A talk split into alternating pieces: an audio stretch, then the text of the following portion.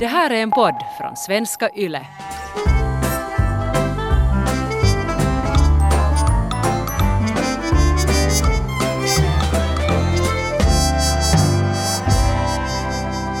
This is the Crazy Mom podcast. Welcome, welcome. I am Vivi Vesserinen. Kan inte vi börja sådär som vi alltid Det här är min galna mamma, det är jag som är mamman. Jag blir typ provocerad och därför svarar jag aldrig ordentligt. Okej, no, men vi börjar så här då. Det är ju bra att vi börjar så här galet idag eftersom det uttryckligen ska handla om människor som är ännu galnare än vi. Ja, eller uttrycker det på ett annat sätt. Ja, eller människor som vi upplever som galnare än vi kanske. Ja. Och vi ska alltså tala om grannar då. Mm. Jag tycker inte jag är en dålig granne. Men hur kan du veta det? Nå, för det första så är man aldrig den som har varit just negativ mot andra eller attackerat människor. Jag tycker inte att jag har ändå så mycket ljud för mig. Ibland kanske jag sjunger lite högt i duschen, men de borde ju bara uppskatta det. Absolut. Ehm, men, men just att jag har aldrig fått sån där direkt negativ kritik av någonting riktigt. Så, Mm. Men också, jag försöker vara snäll Mm. och tolerant. Jag tror att jag blir extra irriterad på grannar som beter sig dåligt därför att jag tycker jag själv liksom är så jättesocial och jag är den där kivoga som ler alltid åt alla och liksom säger några trevliga ord så här. Men det kan ju hända att andra blir provocerade av det. Att det är ju helt möjligt att liksom, för ibland undrar jag att när vi har haft så många jobbiga grannar under alla dessa år så är det någonting hos oss som väcker ett behov att vara riktigt, riktigt jobbig. Alltså kan vara, men sen, sen är det ju också att vi har ju haft så många ändå positiva upplevelser. Men Vi har kanske ju- de andra sen känner sig utanför. Att vi väljer, Ah. liksom, vi väljer våra de här kaverigrannarna och sen har vi det. himla mysigt tillsammans. Ja men varför skulle gubbina och tanterna var, vara med i vår grupp heller? No, men alla får vara med liksom. Att, att det, den principen har jag nog alltid haft liksom. Att alla som är snälla får vara med och de Mm. Ja. dumma får inte. Men, men ja, men om vi också, eller jag tycker att det är ändå viktigt att påminna, för det kommer komma ganska mycket historier om galna grannar. Ehm, men vi har ju ändå jättepositiva upplevelser från ehm, i alla fall de två första familjehemmen vi hade, ännu när, när vi barnen var jättesmå. Ja, och, och faktum är ju att, att grannar som bäst kan vara bästa vänner, Mm. till exempel är dina gudföräldrar, våra grannar som, som pappa och jag hade Mm. i studentboende på Rautalampivägen. Fan om jag också skulle kunna hitta så där bra vänner från mitt studio. Vet du, det är inte för sent. Kanske det blir så ännu. Mm, vi får se. Och som bäst så hade vi liksom öppna dörrars dag Mm. på Gyldensvägen, liksom med, med familjen där på samma trappavsats. Ja. Och barnen gick av och an och andra familjens pappa kunde komma hem till oss och läsa godnattsaga Ja. åt alla barnen där tillsammans.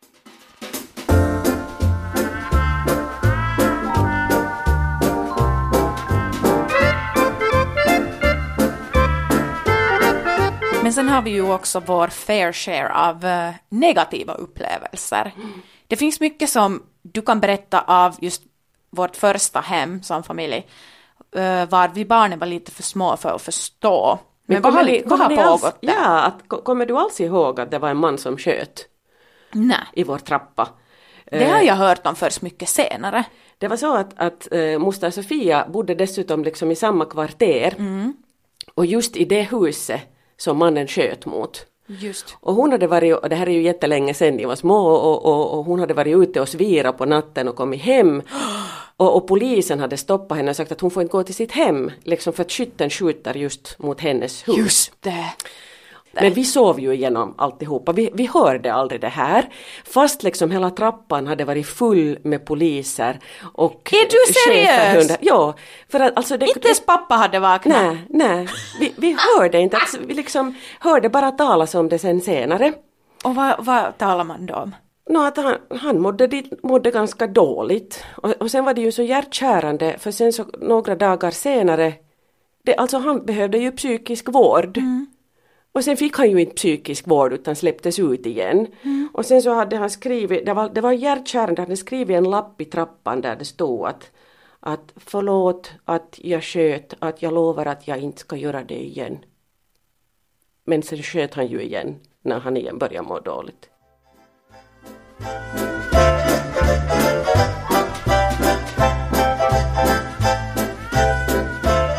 I den trappan så bodde det liksom alla möjliga, alla möjliga människor som inte mådde riktigt bra. En, en kvinna kom och ringde, ringde på dörren en natt och, och hon var jättefull och hade helt tydligt medicinerat då, då sin depression med alkohol och sa att hon kan inte liksom vara ensam nu, att, att får hon Ja. komma till er soffa. Att hon behöver liksom andas småbarnsfamilj, ni, ni har det så mysigt.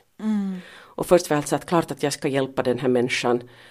Sen så satt, låg hon där i soffan och, och berättade om sitt liv och sen tänkte jag att nej, jag har tre små barn som sover här i rummet bredvid. Att, att, att, att man kan inte kräva av mig, när mitt liv annars också är ganska tungt, att, att jag ska terapisera en vilt främmande kvinna en hel natt liksom och låta henne sova i min soffa. Vad gjorde du då? Jag ringde ambulansen. Okej. Det där är Efter svårt. det hälsar hon ens aldrig, Ja, liksom, så vad det- ska man göra i en sån situation? Ja, ja jag hade, alltså, För jag nu gjorde du ju ändå rätt att du, du, du hjälpte ju henne. jag hade jätteilla bara efteråt att jag, Ja. att jag sen liksom hade förskjutit henne och jag mådde faktiskt ganska, jag mådde så pass dåligt efter den här incidenten att jag ringde till en kristelefon Mm. och frågade att vad borde jag ha gjort liksom, för nu kommer jag inte riktigt över det här att, att Mm. Ja. för hon blev jättearg sen när, när det där ambulansmännen kom. För att, för att det var det att, det är ju det som är så hemskt också att om man har drick, druckit alkohol Mm. så får man ju inte komma på någon psykavdelning. Va? Nej, utan då hamnar man i fyllecellen antagligen. Och jag tror Jag att det, visste inte det där. Ja, Det där är ju helt absurt. jag vet inte om det är så fortfarande, men då var det, det här är ju jättelänge sedan. Ja. Men också man kan inte, man kan inte alltid skylla sig eh, själv över just st- statens problem Mm, och sånt här. För att, att man, kan inte, man kan inte acceptera vad som helst. Nej. Eller man kan acceptera men man behöver inte alltid ta hand om, om just de svåraste caserna.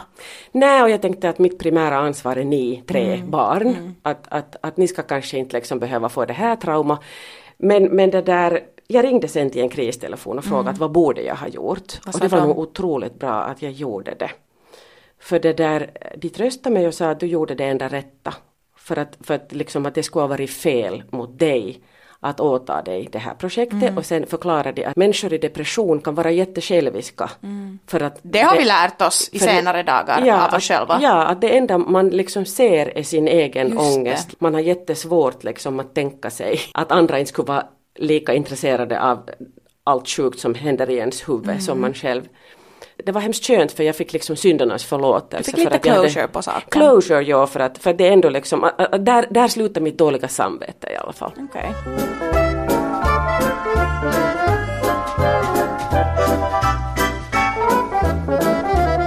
Um, vad annat? Nå, sen i huset bredvid då, då när de var små så bodde det en, jag fick den uppfattningen att det var en, en pensionerad barnläkare som, som hatade barn vid det skedet. Och, och det där, han var alltid sur. Och, och han gick, liksom, gick promenader med sin fru som var lika sur. och de hälsade inte ens när man hälsade på dem och då bodde de ju ändå i huset bredvid. Så en gång hörde jag att liksom någon skriker jättefult att liksom bort från vår gård för ni bor inte här. Och det kommer jag ihåg faktiskt från min barndom, att det fanns alltid de där sura gamylerna som liksom höll reda på gränserna mellan husen. Att barn Det- fick inte leka Ja. på granngårdens gård, Men det barn är ett jättestort på... Tromsö-problem. Ja, det staket överallt och, och man får inte gå igenom gårdar och Ja. det finns skyltar liksom. Det Ja. kommer bara mer och mer skyltar Alltså hela här, tiden. Folk vaktar sina gå gårdar som forever. hökar. Men nu ska vi försöka hålla oss till, till Ja. grannar. Ja, men jag skrek åt honom sen. Just det. Mm. Du tycker om att skrika tillbaks efter, det, efter att Ja, för det var ju, sista droppen Det var då ännu på den tiden som jag liksom var en människa med jättekort stubin Mhm. och framförallt om man attackerar mina barn så Mm. attackerar jag jättehårt. Liksom jag tar genast till hård ammunitionen. Så han fick så han teg. Ja. Och sen, sen om vi går över till när vi flyttade till vårt andra rumshem, Mm. då när vi barnen var lite äldre, att vi kan minnas, Mm. så då började också minnen komma av, Tant K. av, av lite obehagliga upplevelser med grannar. Mm. Då var det just en, en tant K som ehm, inte tyckte om barn. Jag tror inte hon tyckte om människor in general, men eh, jag tror att mycket av hennes angst gick då åt barnen, kanske för att det är enkelt att vara arg på barn och det är enkelt att sätta den där ångesten på dem. För de kan inte riktigt säga emot heller. Mm. Hon tyckte nog om måsar.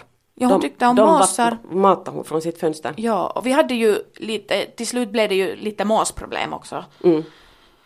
Också där. Um, de flög på till allas balkonger och allas fönster och ville ha mat, men det var nu en annan historia. Hon uh, tyckte inte om att vi barnen lekte på vår gård och då, då var det ju faktiskt vår gård. Va, vad kommer du ihåg? Jag minns hennes indirekta attacker som att um, det fanns sådana här torklinjer och så här stångar, Torkställningar. torkställningar som barnen då kunde leka under. Och de var just formade nästan lite som um, fotbollsmål, för de gick just i den där samma formen och de var ändå tillräckligt stora att barnen kunde leka under dem. Så vi spelade då fotboll eller lekte vad som helst, handboll där under det. Det här hatade hon då, för att det var ju torkställningar. Och så började hon hänga små tygbitar, mattor, allt, allt som hon, smått som hon kunde hänga där så att hon kunde göra det ett case av att barnen leker under på att- att träna byk. Ja. Dock hade vi ju inte lekt tidigare när där fanns byk, men, men det var ju någonting hon tog upp sen i, i något så här husbolagsmöten och sånt, att, att barnen leker under, under torkställningen och de får ju inte göra det när där finns byke. Kommer du ihåg också att hon mobiliserade en hel mumiearmé som kom och attackerade er? Jo, det var kanske säkert sen liksom pojkarna som, som var med om det för att de spelar ju oftare sen fotis där Ja. på gården så till slut lyckades mobilisera styrkor. För det var ju ett husbolag med två hus och en Ja. gård i mitten. Den där gården var som gjord Den var för barn att kunna leka på. Där fanns till och med en damm, dock var den helt tom Ja. och ingen Ja. fixade. Jag försökte i all oändlighet vara snäll med tant K. Kommer Mm. du ihåg också att jag sa att, att, Du sa att, att ni ska vara artiga med tant K? och säg hej. Och jag tror att din, din teknik, eller vad du tänkte att skulle fungera var att vi var, kill, kill her with kindness. Mm, det, var, det var nog det jag Vi log försökte och sa jättelänge. alltid hej. Ja. Inte hälsade hon tillbaka då. Och sen försökte jag ta upp det här liksom jättevänligt att skulle du kunna liksom tolerera det att barnen le- leker på gården? Mm. Och då sa hon att nej. För barn ska inte leka på gården, de ska leka i lekparkerna. Drumsö är fullt av lekparker. Gården ska man inte leka på. På gården ska det vara lugnt. Och det var alltså att jaha, men att nu är ju minstingen då bara tre. Ja. Att han kan inte gå över en trafikerad gata till den där lekparken på andra sidan gatan. Och då svarar hon att se on kuule lapsissa vika jos ne auton alle jää. Va? Jo, översättning. Det vill säga... Är du? Jo, att om barn blir, under bilen, bilen. så det är fel på barnen. Oh my god. Jo, så hon, det var nog det var allvarligt störande och, och, och det, liksom hennes attacker bara accelerera. Och det, och det blev bara värre och det, det gick väl flera år. Och sen, ehm, och jag, jag blev, och det var ju de där åren som jag blev tröttare och tröttare och mer, mer och mer burnout. Mm. Det här är ditt depressionshem sen. Ja. Och sen var det en dag som jag dammade mattorna, det var ett 50-talshus med sådana här mattdammningsbalkonger. Mm. Metallskyltar som hade funnits där ända sedan 1952 som huset hade byggts där. Det var noggrant med klockslag när man fick damma mattor och när man inte fick. Mm. Och då stod jag där liksom tolvtiden och dammade de där mattorna och plötsligt står tant K där och gallskriker. Man får inte, men klockan är faktiskt 12.03 och mattdammningstiden tog slut klockan 12. Och det sa det, då sa det snäpp i mitt huvud. Liksom riktigt sådär allvarligt. Och, och det var ett sinnessjukt utbrott. För då skrek jag åt henne jätte, jättefult. Jag använde svordomar, underlivssvordomar, så fula ord att jag inte tänker upprepa den här. Innebörden var ju att satans kärringjävel, skaffa dig ett liv. Och hon tog några steg bakåt, blev vettskrämd och, och stammade lite. Och efter det fick vi vara i fred.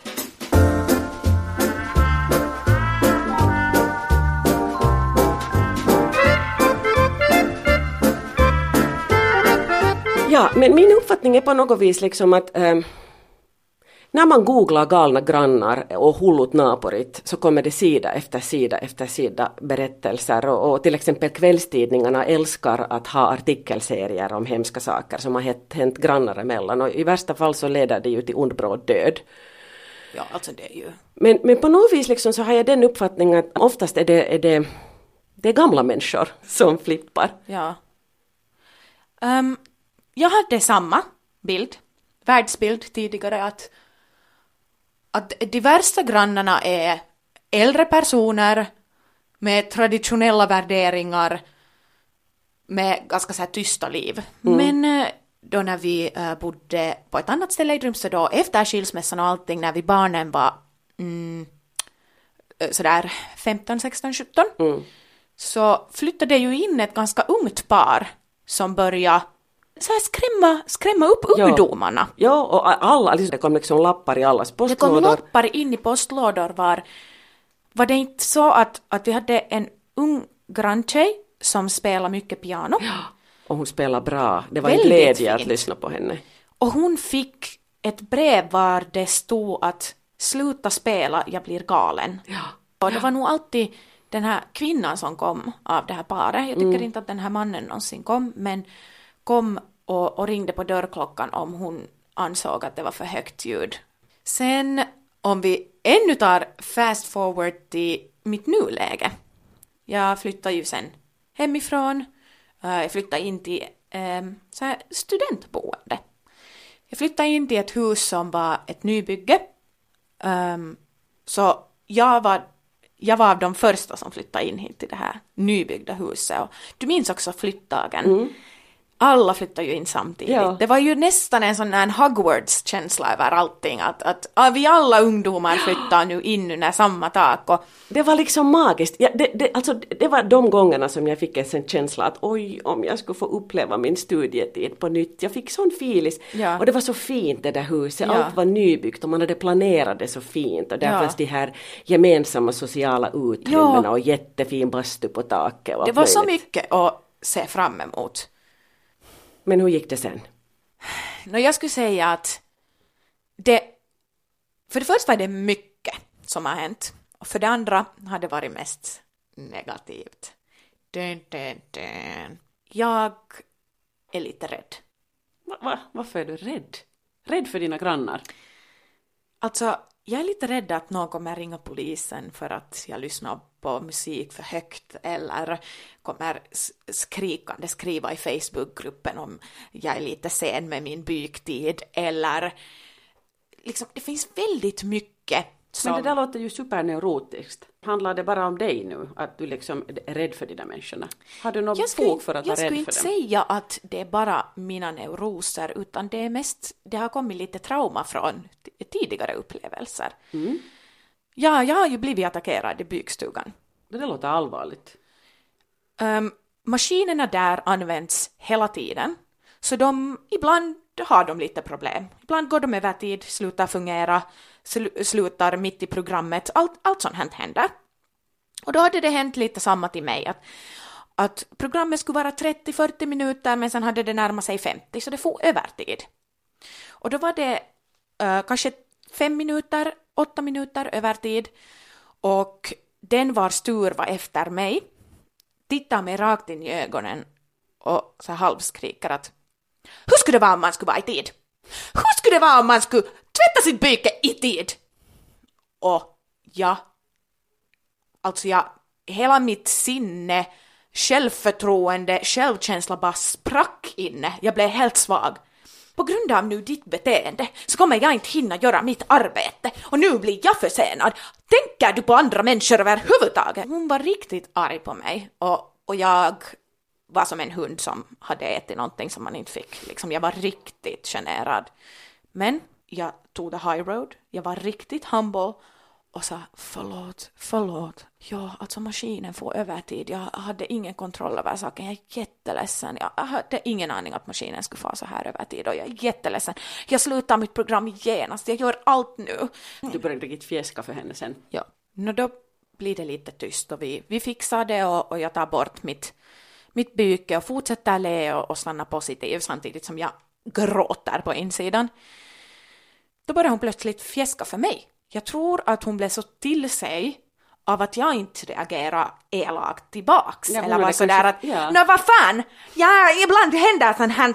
Hon börjar sen fjäska för mig och våra torkmaskiner är ovanför. bygmaskinen och de är så högt uppe så jag måste alltid få på en pall för jag är så kort. Så då börjar hon skämta om de borde ju ha pallar för alla oss korta, ja det är svårt att nå upp. Ah, så hon börjar bonda med Ja. dig liksom. Och sen börjar jag säga äh, ja, gråter på insidan. Och sen just när jag håller på att fa säger hon sådär, aj du har nog helt jättekiva hårfärg. Och sen är jag sådär, ah, ja tack, det är naturligt. För att jag sa att hon hade färgat sitt hår rött.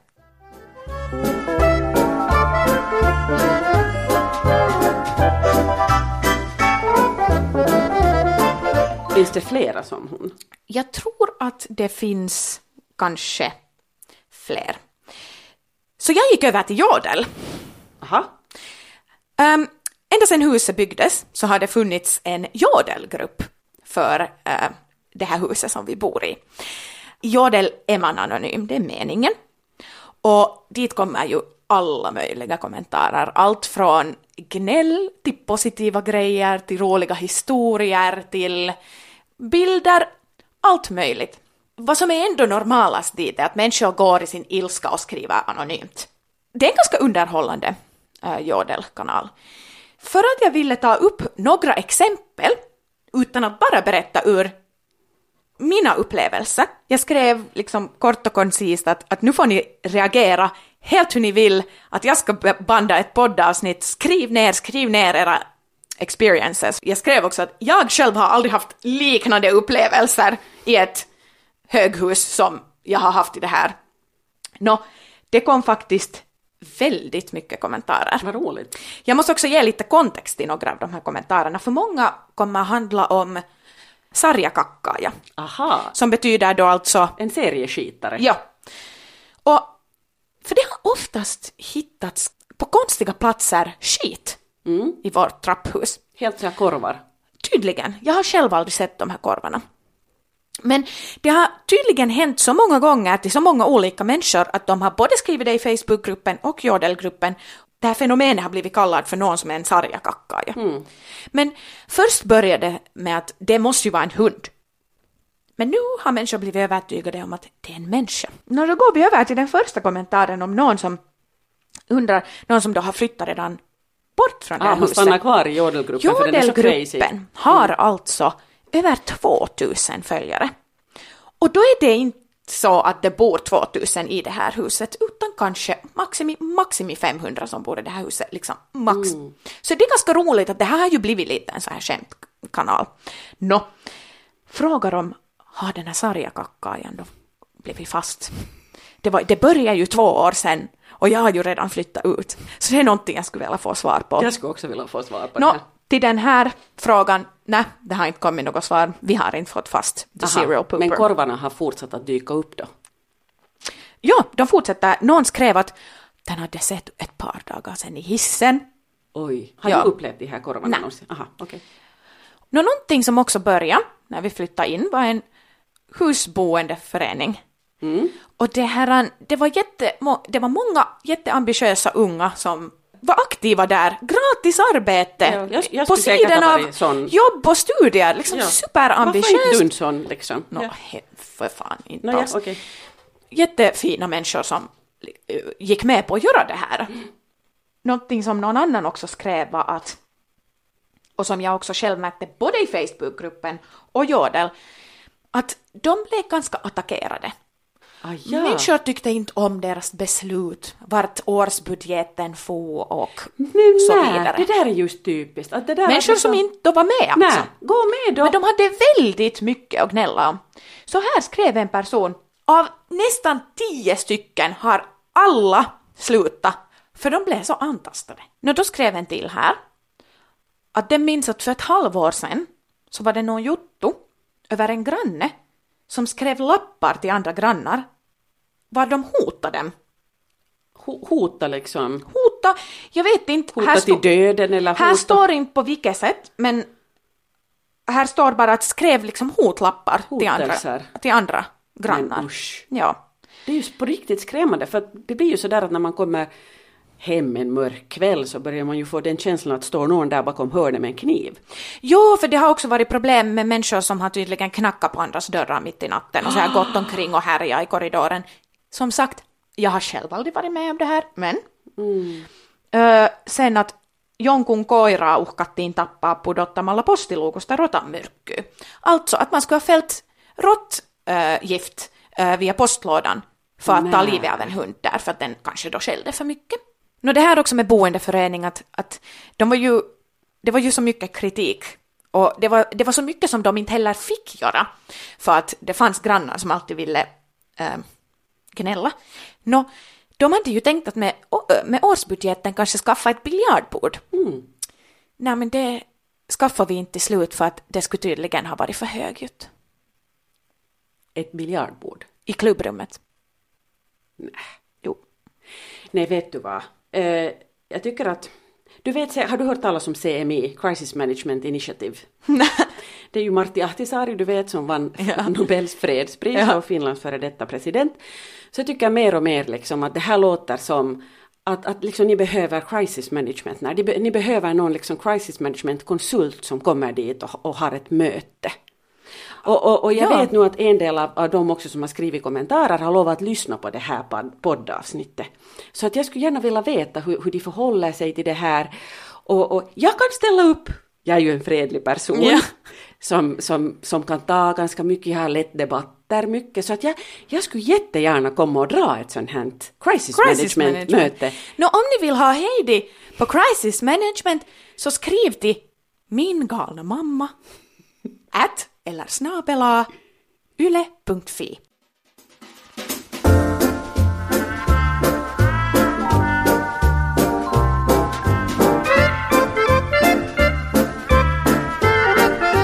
Men det är nog så där, det är intressant att, att liksom på något vis så äh, har jag hittills ofta haft den känslan att okej, att sådana grannar som mår dåligt, de tenderar bete sig dåligt som grannar, men också sådana människor som känner att de är lite bättre än andra människor tenderar att bete sig dåligt. Och det var på något vis liksom sådana grejer som fick lite bägaren för mig att svämma över när vi bodde på Drumsö att det liksom börjar komma mer och mer förbudsskyltar och, och vi bodde sen i ett hus där hunden inte fick kissa på gräsmattan utanför huset. Så husbolaget förutsatte att man typ skulle bära hunden ut på gatan så att den inte misstag skulle kissa i den där liksom på gräsmattan utanför huset. Och det fanns en basketplan där Vicke ofta spelade basket med sina kompisar och det kom hela tiden människor och skrek åt dem att ni bor inte i det här huset så får ni inte spela där och Vicke måste flera gånger säga att jo jag bor, ja men dina vänner kanske inte bor här. Jag bara inte fattar. Och sen, sen tänkte jag bara att nå, nu, nu får det vara nog. Nu flyttar jag liksom till östra Helsingfors för där är det filis.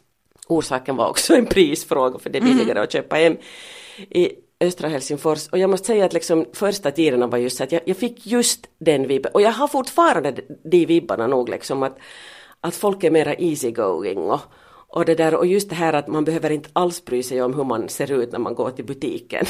Ingen bryr sig om liksom hur någon ser ut här. Och det gillar jag. Det, är no, det är nog mycket jag gillar. Jag gillar ju också att naturen är nära och skogen är nära och havet är nära och allt möjligt. Och, och, och hundparken är nära och, och Shiro har fått ett helt nytt liv här och, och det där och jag börjar ha honom lös på gården för att när vi bor i ett sånt radhusområde att bilar inte kör här. Så att det var ju liksom så härligt att alltid kunna släppa honom lös Ja. direkt ut från dörren. Ja. Och, och här finns många barn på gården som älskar Shiro Ja. och Shiro har ju alltid älskat barn. Det har varit befriande och härligt ända tills grannfrun som hatar Shiro och är övertygad om att Shiro är farlig. Så hur, hur länge fick du ha det här idylle? Ett år, ett helt år har det varit så här. Och, och nu liksom så finns det den här ena typen då som har gjort anmält mig redan flera gånger till husbolagets styrelse för att för att Shiro springer lös ute på, på gården och hon har ju helt rätt i att det är ju i princip är förbjudet. Men Shiro är ju en jätteofarlig hund faktiskt. Ja, och jag förstår det där att om han skulle till exempel gå och skita omkring och kissa Ja. omkring, men det gör han inte Nej, för att han inte han förstår att han inte är i parken eller Ja. ute på gatan. Ja. Han, har, han är ju faktiskt inte den som skiter då i sandlådan utan det är grannkatten, men det är en helt annan story. Annan story. Och jag vet inte, liksom, det blev en så stor besvikelse för mig det här. Och, och, och hennes ilska har accelererat så att vi har haft flera incidenter. Och jag har bara tänkt att lugn, lugn, lugn, lugn. Jag, jag har lite varit stolt över mig själv att, att jag numera är en så mogen människa att jag inte går till motattack. tills den gången kom när vi körde hem från landet och jag hade lågt blodsocker. Och vad Och var hände? hungrig. För att, fast det här är en bil, bilfritt område, men liksom man får köra bilen utanför dörren när man har saker Ja, att en- bära. en stund. En stund och sen ska man föra bort bilen till Ja. parkeringen igen. Och då hoppar ju hunden ut ur bilen och då är han inte kopplad. Just. Och kommer inte tanten just du, då ut ur sitt hus och börjar skrika helt hysteriskt om den här fruktansvärda hunden som igen springer lös på gården. Fast du hade ju haft ganska så här koll att han inte gjorde det till, äh, ända sedan första anmälan. Så den här enda gången som det hände då igen så Så flippar hon, men sen flippar ju jag. Det sa snäpp i mitt huvud och jag kände liksom att, att det är samma reaktion Som som, mot tant K. K. Vad hände? Jag skrek inte lika fult. Jag var lite lugnare men jag var rasande. Och vad sa du? Hon sa att hon var sinnessjuk. Alltså men det var ju säkert sant. Och vi sinnessjuka får säga så om andra sinnessjuka. Och efter det har hon lämnat oss i fred. Hon har till och med hälsar glatt nu för tiden. Va? Ja, ibland är det kanske det som Säger du behövs. att det här var det som funkar igen? Igen. Voi fan, jag hade faktiskt tänkt att, att det här med killing her with kindness skulle fungera. Det fungerar Men vad är det med de här satmararna och satgubbarna? Att varför måste man skrika på dem? Ja, alltså de vill, de vill att man sätter gränser åt dem helt enkelt. Och det här var en gräns.